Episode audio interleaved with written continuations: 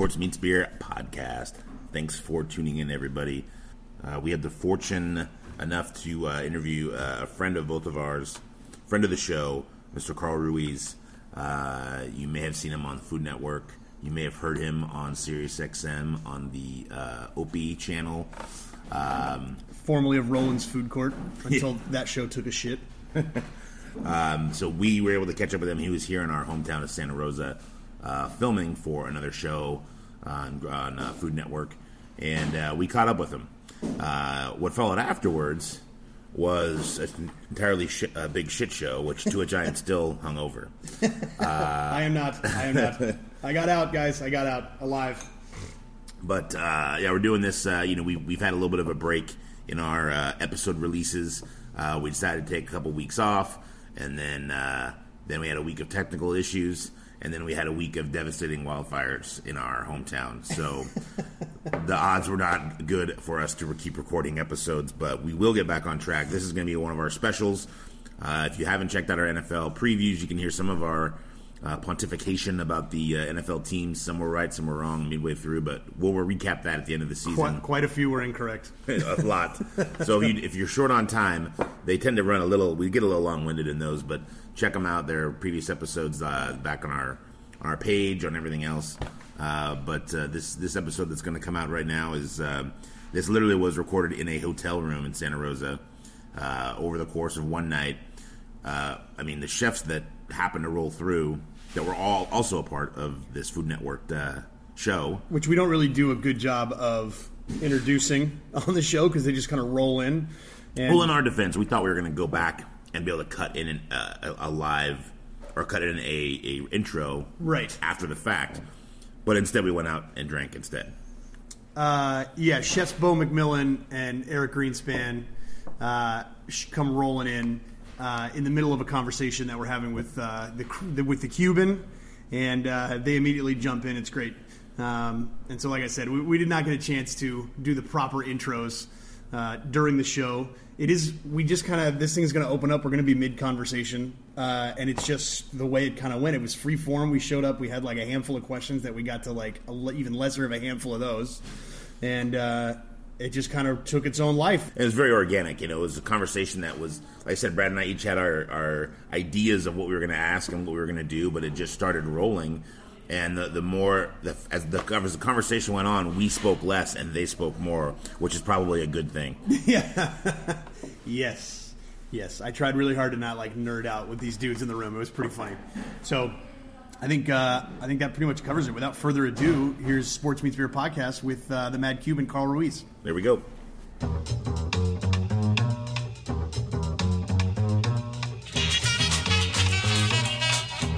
Don't sweat the technique.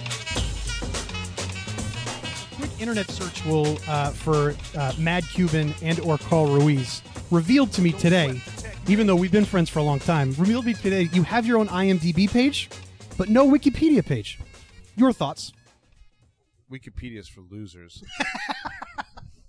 I was flabbergasted. I was I was sure that you would have your own. What's a wiki? How do you get one of those? People just write it. Maybe we maybe we Sports Meets Beer can get their first Wikipedia credit and write your. Can you start it? I'm sure we could. Because I could definitely hook up with a girl like overseas because of it. Oh yeah, absolutely. I pull out a Wikipedia page in Thailand. I am smooth sailing. You just I think you could just make it like part of your like email signature. You'd be exactly. like, oh, what's this link? And then they fill go in my Wikipedia. Do not mention the midgets. Actually, Wikipedia loves midgets. I think that's a whole thing. okay. Uh, uh, although I, I was uh, uh, Reddit loves Opie. Greg Reddit Hughes. eats me alive. If you want to be entertained, listen to Reddit. So you want to hear something funny? Reddit is I don't read Reddit at all, You sh- I don't think I don't think you should. but my wife oh, loves Reddit does she like in general or like because these these threads? everyone on Reddit feels exactly like my wife does about me. so my wife, it's like a help group. Like it's like literally Oh, like full we have her. group. like like Stockholm syndrome wife thing. Like she's Yeah. like the other day we were fighting and she's like See, it's not just me. she's like, Are you feeding the dog cotton candy? I'm like, Yeah. She's like, Why? I'm like, as I'm high. She's like, Reddit talked about this. I'm like, what? Wait, That's Reddit, Reddit talked about that or talked about you doing I doing got that? doxxed. Like, um, like they put all my documents out and like my social security number and stuff. Like, they came after me pretty hard. Really? Did they really? Yeah. I uh, I didn't go that deep. I, I, I didn't go that deep. I would have bought weird shit on the internet on your on your, On your dime. Oh, you couldn't. You couldn't because, uh, There's no equity on those things. Yeah, I mean, they proved that I was a fucking piece of shit. Turns out this guy's Cuban. What the fuck? It's Like, well, we can get a boat and some like fishing lure, but then besides that, you're fucked. done. Done. All right. So, uh, you and I, you and I go back even further than you and Ben do. Oh, for oh, sure. my God. Oh yeah. Yeah, you and I are what, I'm I'm new money compared to him. 2005. You came out to the states or to California in 2005. 2005, I came out. Jeez, man. We met about the same time. You guys just happened to work more together. I was just a fucking face. Right. We hung out once in a while, this and You had the that. spiky hair. You look like poor Guy Fieri, Oh, for sure. but you were a nice guy. Yeah. We Which We makes met at me. the country club. What's at, that? At one of Guy's birthday parties. Is that where we? Yeah, yeah, yeah, Yeah. Oh yeah. I was hammered. yeah. Really? Surprising. I, I, know. just remember spending a lot of time rolling egg rolls with you, and just rolling egg rolls, and you just standing back there, just holding court in this tiny prep area that was on the other side of the dish pit, just saying things to these Mexican dishwashers and prep cooks that they didn't know could be said in Spanish. Yeah. Was, Like they speak crazy. Spanish and they had no idea that they that stuff could be said. Brad, it was it was crazy. Like, um, you know, when I first came to California, I didn't know a lot of people. You know, I didn't know. I knew Guy, Right. which is like knowing a ghost. You know what I mean? Well, back then, I mean, it's like He would drop you off at the restaurant and be like, "All right, fucking do this," and you're like, "All right," and uh, and that was I- like at the beginning of Guy, like and as I met, we know and him I today. met Brad, and Brad had a sensibility. He had the eye of the tiger. Like where I came from, we have the eye of the tiger. That's why they made the movie in Philly because we're on the East Coast. That's the reason that the East Coast runs the stock market because we have to make sure America's okay before you wake up out here. You know what I mean? Makes sense. Makes sense. You know what's funny about that? It's funny. I was like, "Yeah, sure, Carl. Whatever you say, man. Whatever you say." And like the first thirty-seven minutes of being in New York City, I was like, "Yo, this dude was fucking right." we, we we run on a different energy. We we we hate everything. Uh, We're all the we're all the color of a battleship. I mean, we're tired. Even the hot girls are ugly in New York. You know what I mean? Because they're beat up and they smell like exhaust. But it's sensory overload in that town. It's, It's just hard to exist right? like that. it's it's hard to exist. But It's awesome to exist like that. it's though. awesome to exist. And and I had a little apartment. I had a little one bedroom apartment, which at my age back then, two thousand, what was it? 2000, 2007, 2007. I had a one bedroom apartment on 79th in York, 79th And- and East End.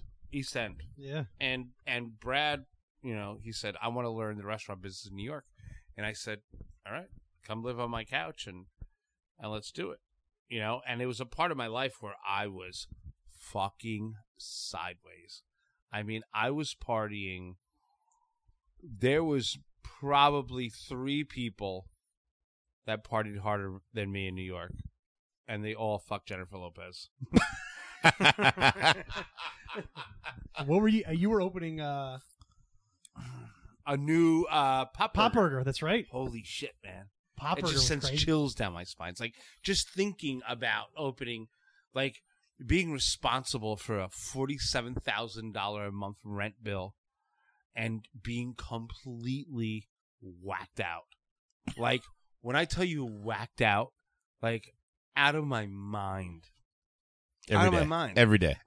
Every day. I didn't have days. I didn't function with days. Days were for civilians. I, I, I, I was like a maple tree. I was I had seasons. I had a season of sleep. I had a season of wake. I had a season of grow. Like, and that's how you that's how you do it in New York. Like, New York asks everything of you, and it gives you nothing back. We came. I, I. I. So I think the original one was down in Meatpacking. The original Yes. Pop Burger. You opened the one on 53rd, On Right. fifty, on fifty, uh, on fifty eighth, 58th. right next to the new Apple store that opened That's with right. the gold dome, and that's, That's when I met this guy Tim Barakett, who was the the head of Atticus Capital, and imagine meeting a billionaire that looked just like you, like looked like he looked like your age, and he was cool, and he said fuck and shit, and you know what I mean? Yeah. But he's a billionaire, Yeah. and that was my first interaction with a billionaire, which was I fell in love with it. Like nothing bothered him. They spilled a shot on him, and he laughed like the way that I laugh when my kid makes a touchdown. Fucking, you know what I mean? Right. He was like, ha ha ha ha, doesn't matter. Who cares? I'm gonna throw this mm-hmm. shirt out in the morning anyway. Yeah, it Yeah, doesn't exactly. matter. Like clothes didn't matter. Like everything that mattered to me didn't matter to him, and that's what blew my mind about this dude, Tim Barakett. Like nothing mattered. Like it, like all the stuff that as an immigrant, I fucking my shirt, my watch, my my my bag, my luggage, nothing mattered to this guy. It was he, all he cared about was laughing and talking. And shit, that shit meant something to us. Yeah. Shoes, watches, that stuff. Yeah. Because, like it felt like and it's the biggest humiliation, believe it or not, because that, you know, as you grow up as a as a lower middle class person in America, your your whole life is set up on buying more shit or bigger shit. Right. But when you have all this shit, it's incredible. I will never forget the day that I some fucking hustler came behind the restaurant I was working at and had you know like and it's as cliche as you can think. It's it's as cliche as you can think. He walked over and like opened up his freaking jacket and he had all the fake watches and all that stuff, Breitlings, Rolexes, whatever. And I fucking for like a hundred bucks, I bought three watches from this guy. All the folks, and uh, literally, I, they're out on the table in our apartment. And Carl walks in and goes, "Where? The, who the fuck you shake down for all the fake watches?" Like immediately, doesn't even like doesn't even like take more than two seconds to look at them. Like, who'd you shake down for all the fakes? We just knew. We just knew that stuff. Oh, and that moment for Carl was like, I remember because that was that time at Pop Burger because there were a lot of people coming through Imagine there. how it was a big volatile- deal. Imagine how volatile. Like I'm I'm Brad staying at my apartment. My rent is four grand a month in 2007. Ugh. seven. Yeah, I remember. So I got to come up with four grand, and I am the hardest partying guy. Like it, it, I'm sure you you come up with four grand, but it fucking goes to your hands pretty fucking quickly, and then I you got to come up with it I again. can spend your dreams. I bu- He's very discreet about it though. Whatever your dream, your biggest dream is, I'll call back like you don't have enough money for it. Exactly. I spent it. I spent it. Like just waiting for it. Like and that's the thing, like being a chef and and being into bourbons and beers and stuff like that, you create a paradox where you have more culture than money and it's such a painful place to live. You know what I mean? Yeah. Where, you know, I I sit and I'm in Kentucky having a beer with Pappy, you know, with the Pappy Van Winkle family. Yeah. You know what I mean? And then I got to go back home, and my kid's got a broken arm, and he, and the coach is a fucking racist. Like, you know what I mean? Like, you got to deal Yeah. with all this bullshit.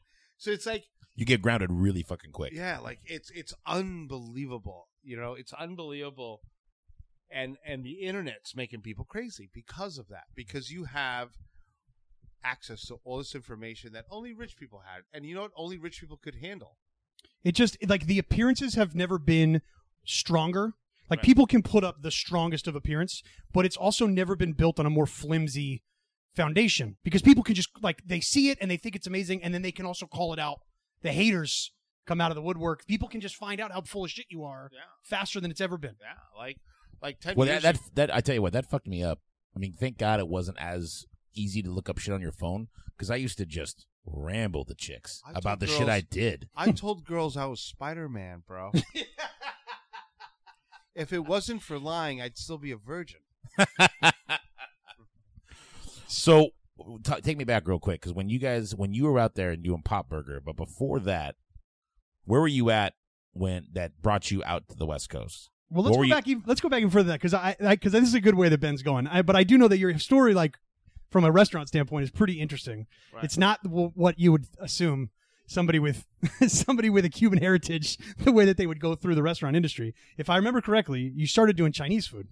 Yeah. So when I was a when I was a little kid, my grandfather he came up to me and said, uh, "I'm gonna do you a favor," and I said, uh, "All right, Grandpa.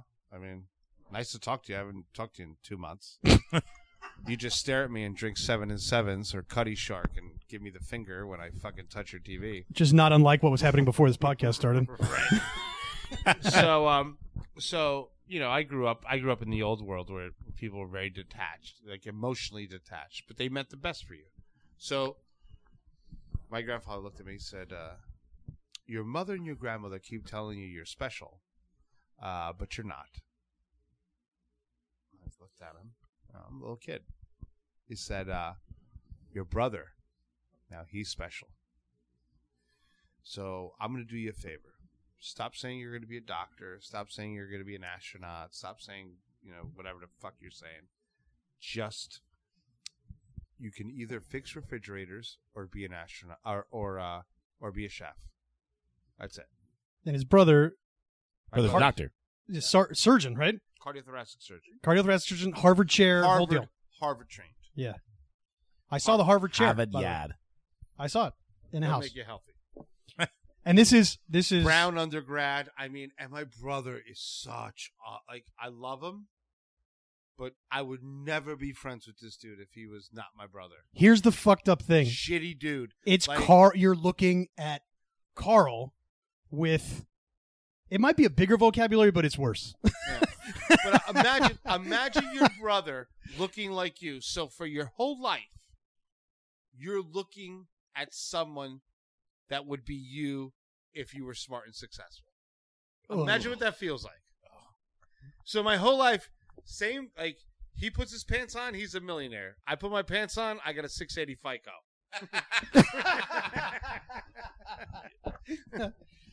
you know what I mean? And it is really, it is really like a. a cra- I mean, we're probably as this conversation goes on, I can already sense it. There's going to be a lot of lines drawn here. You talk about looking at, you know, you've dealt with this pressure or this, this. Tripod. I'm fucking that thing out there. This is how Ritchie Valens died. anyway, anyway, we just the, the whole thing. We're just the, the, the hotel room studio. Anyways, okay. So grandfather tells you you're going to fix refrigerators. You're going to be a chef. So my grandfather went to the Chinese restaurant down the street and paid them to give me a job at 13 years old. And after school, I went and made egg rolls for a bunch of fucking Szechuan nightmares. Imagine. So I come from a Cuban fa- Cuban household in Brooklyn. So working with us at Wasabi's was PTSD. Just Oh. rolling fucking egg rolls again.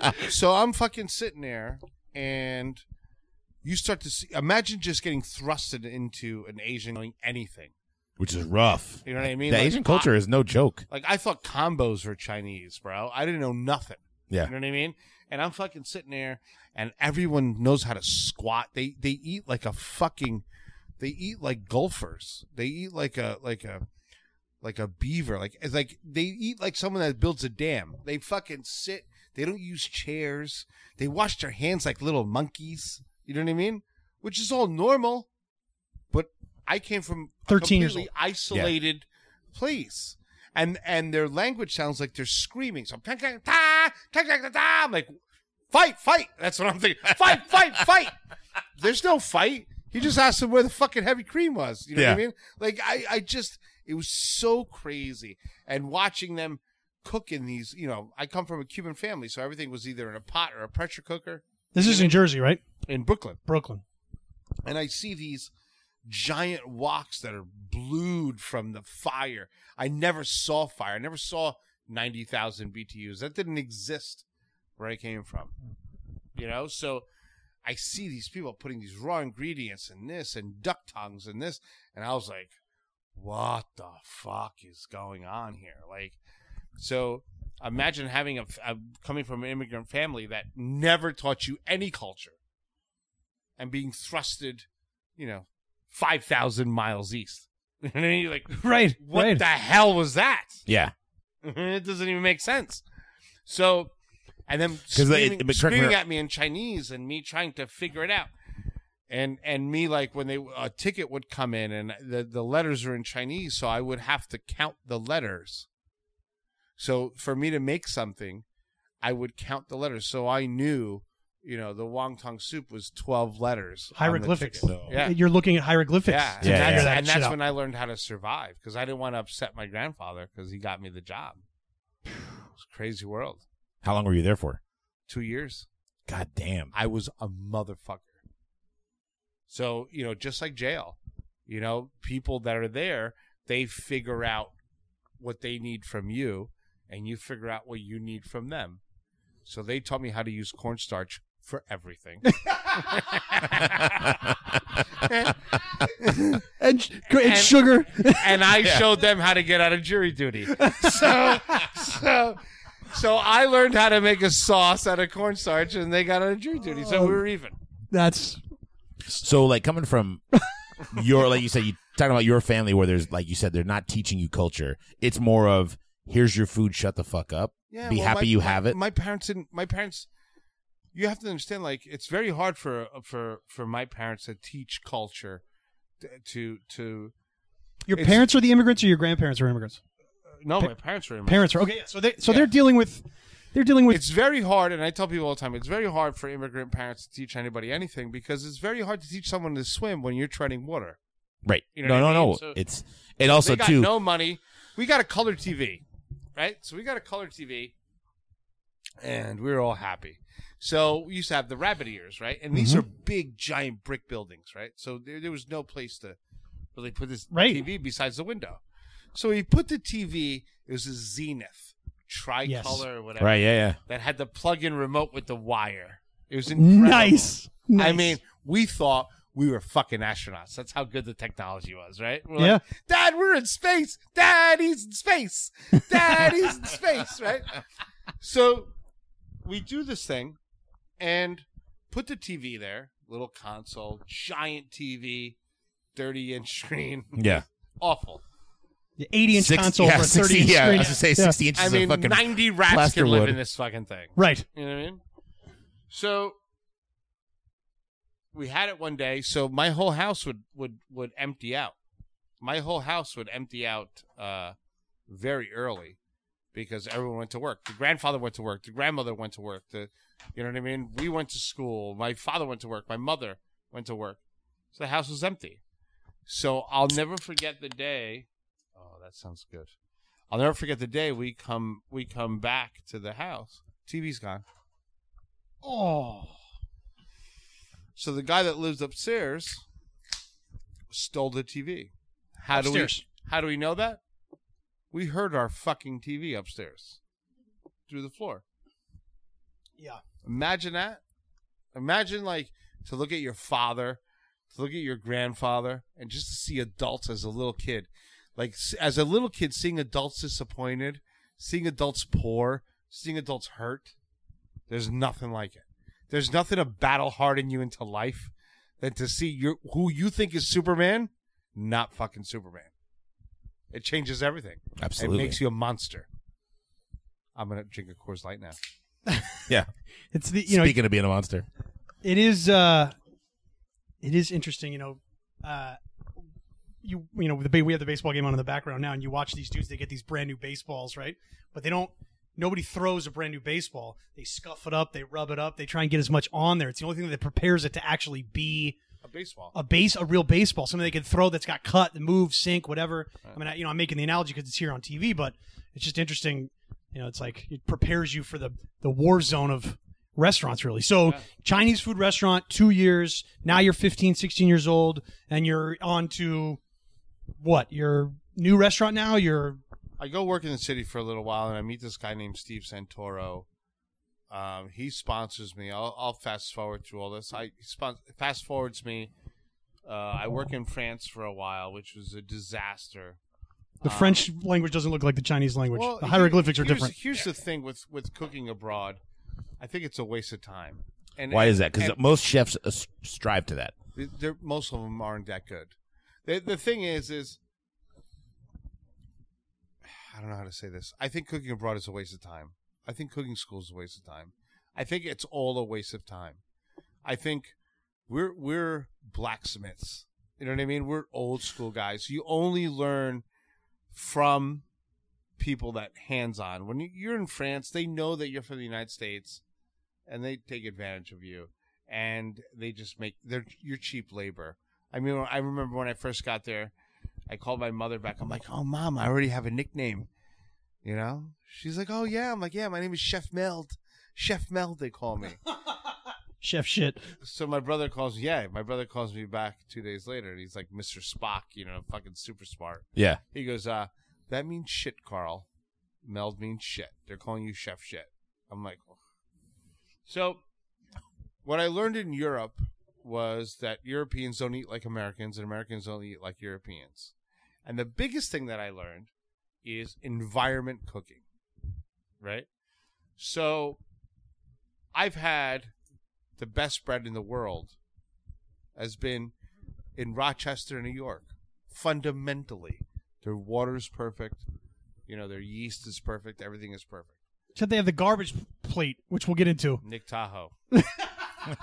How could this? this is such fucking- a paradox. The garbage plate and fundamentally perfect, Perfect bread. bread. What the shit? Both should be in the same place. Nick Tahou is like a drunk stripper with D cups. It's perfect.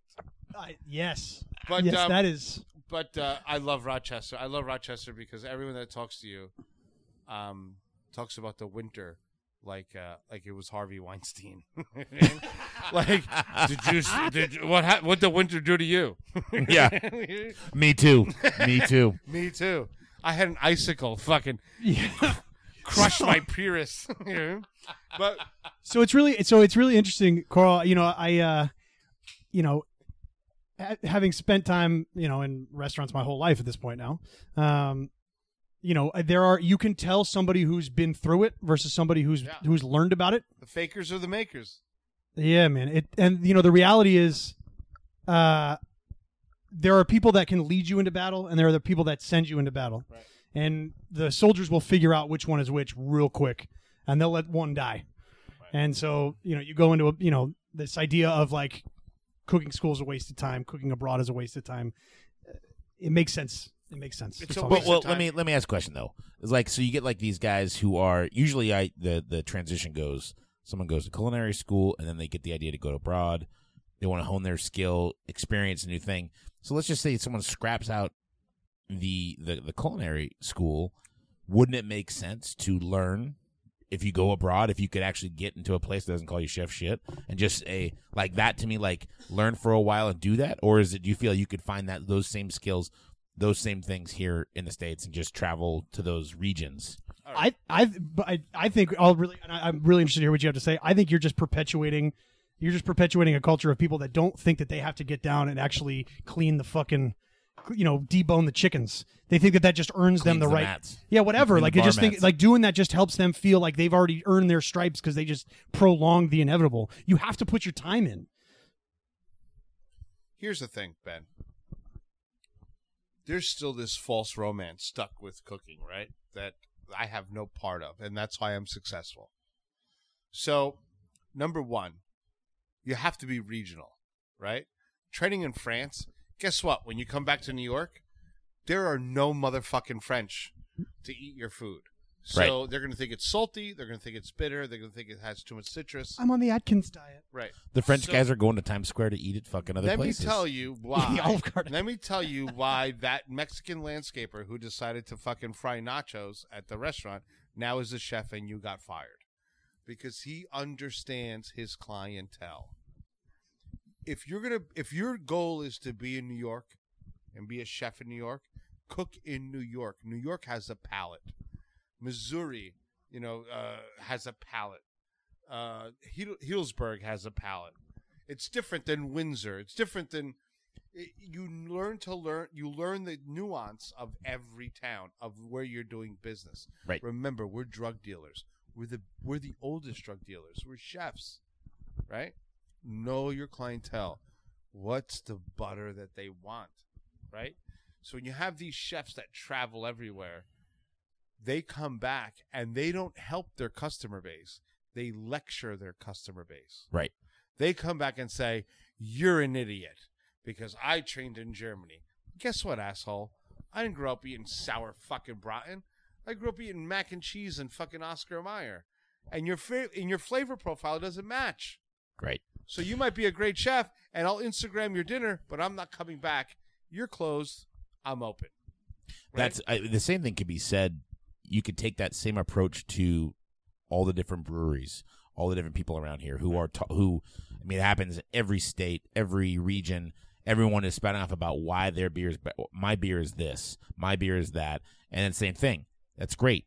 You lecture me about your you being a purist or being these things and using, you know, just using regionally sourced items.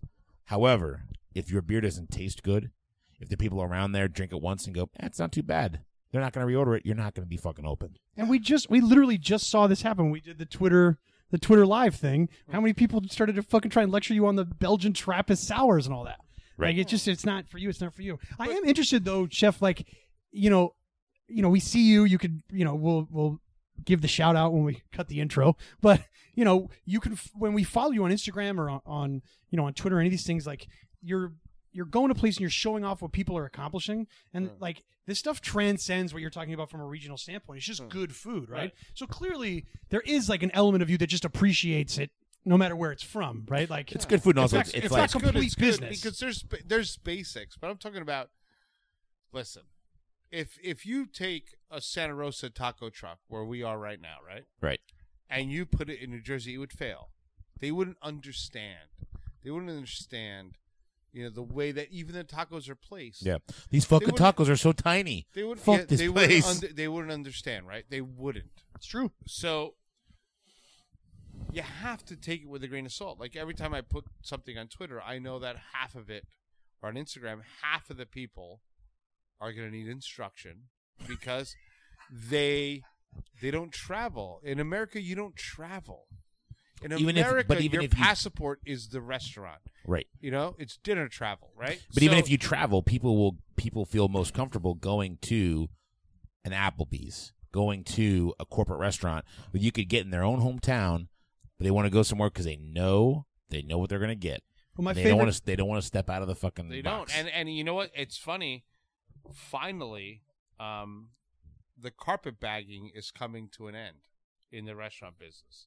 And when I say carpet bagging, it's all these um all these little smart fucking, you know, college kids that thought that they could pull the wool over your eyes with Chipotle. Chipotle is down 24% this year. yeah, because they keep trying to kill people But it comes down to just they can't be local. They can't. You No. know, you can't sell corporate food. You can't sell it. Who's that? Who's calling you, Ben?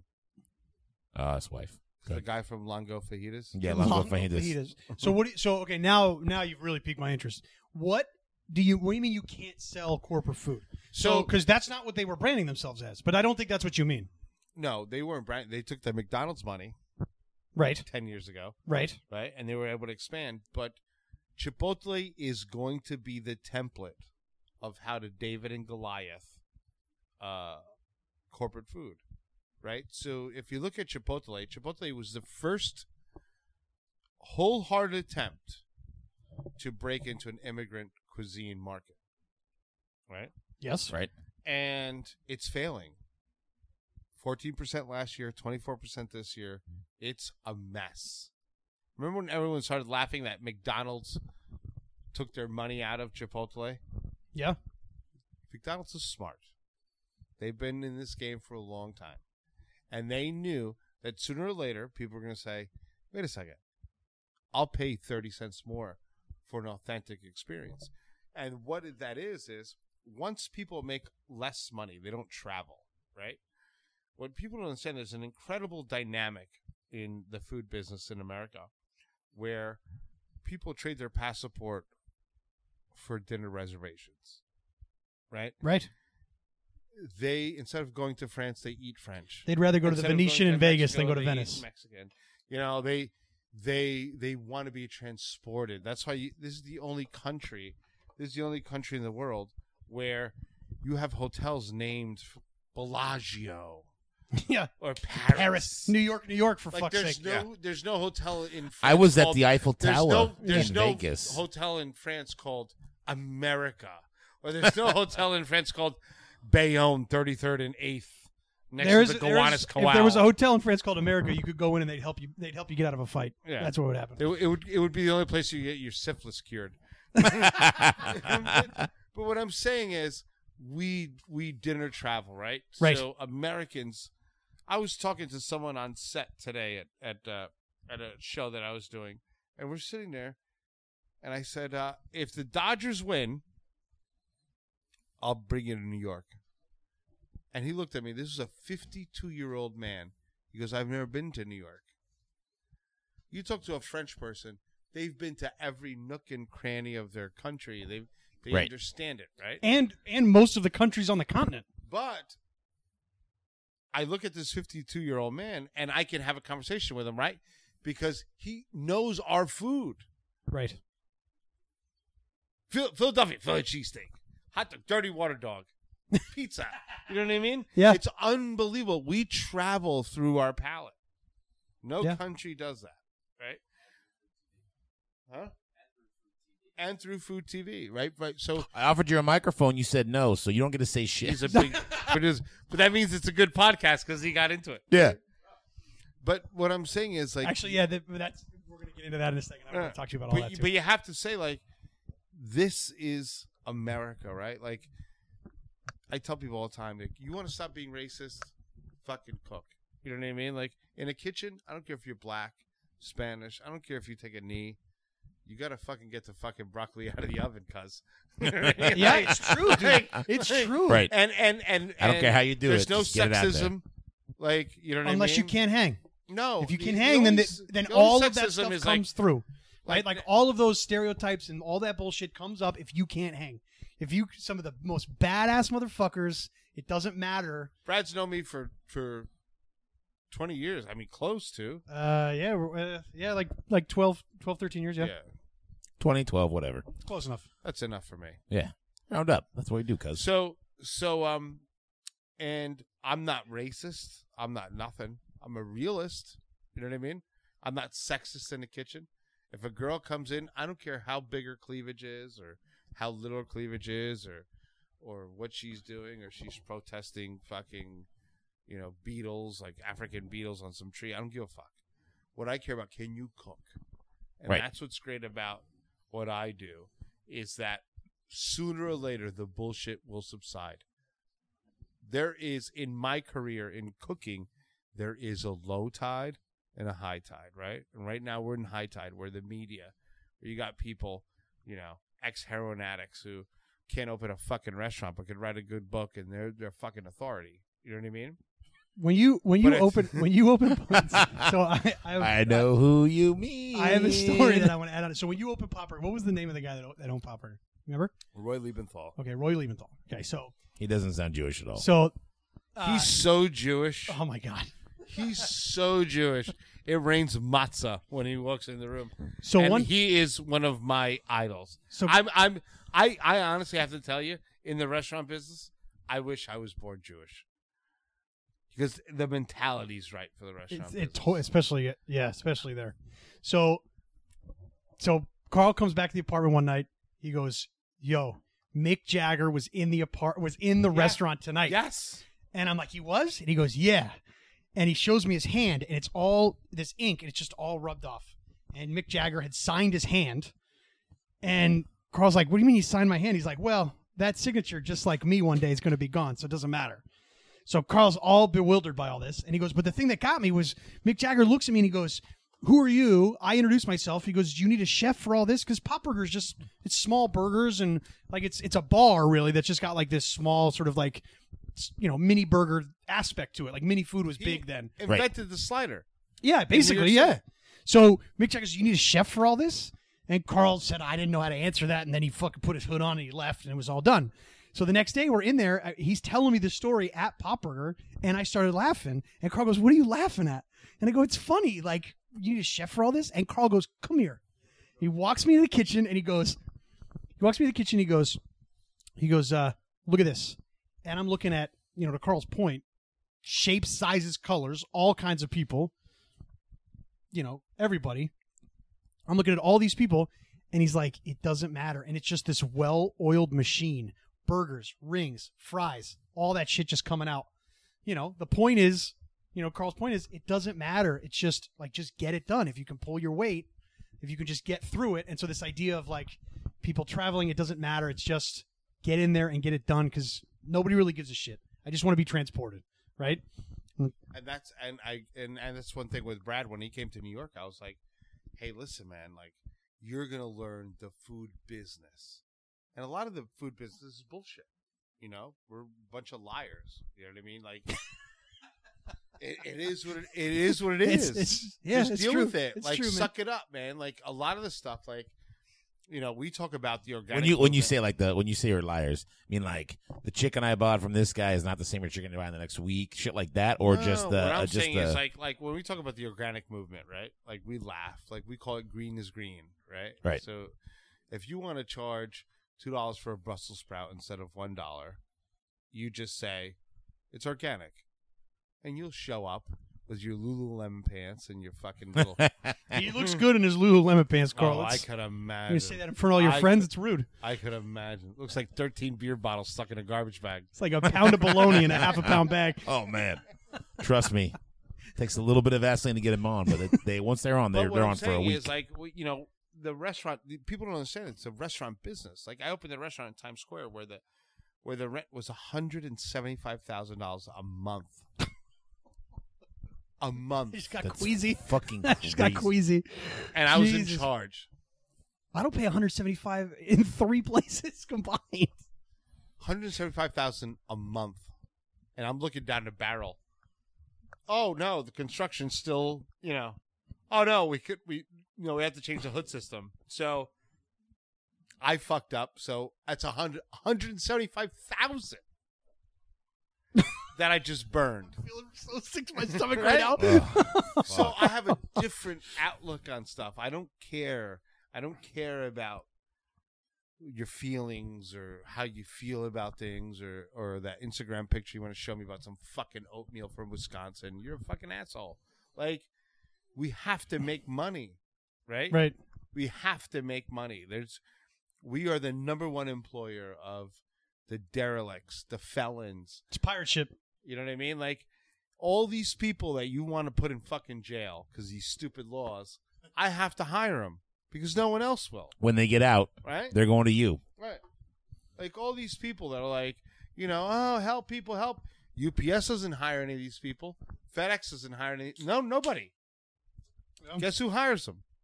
The Cuban in New Jersey, the kid with the eye patch and the four teardrops. I'm like, if I give you a sandwich to deliver, are you going to bring my car back? You're right. Like I'm having Hunt for Red October conversations with a delivery driver.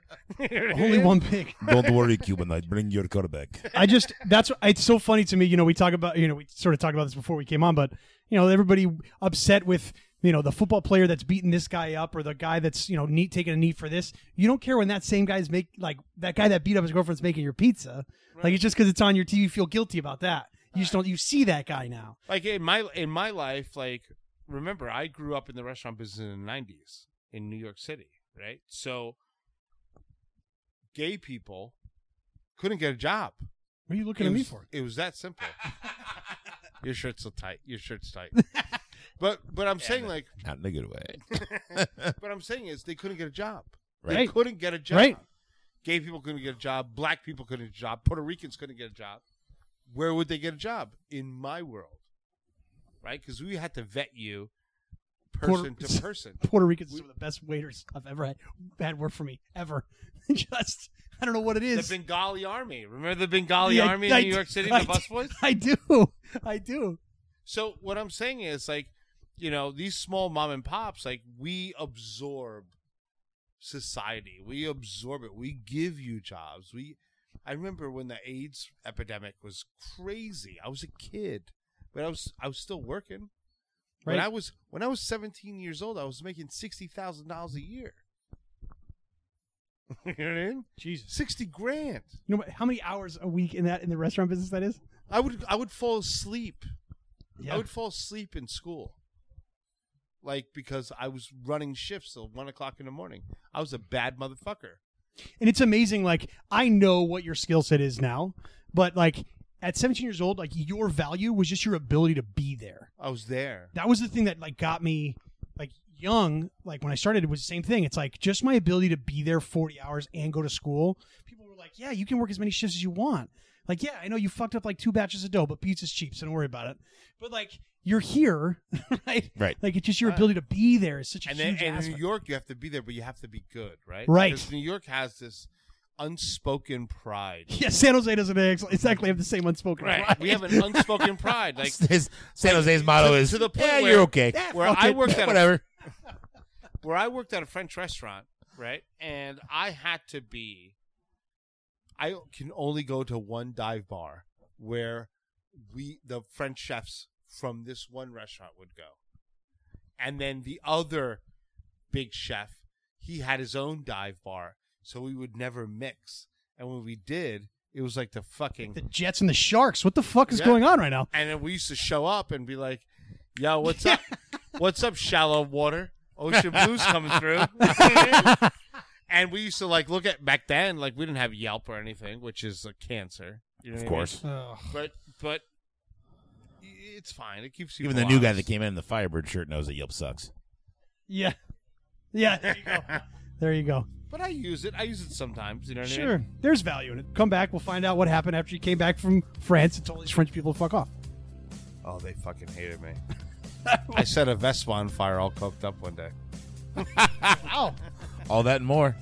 Sports Beats Beer Podcast.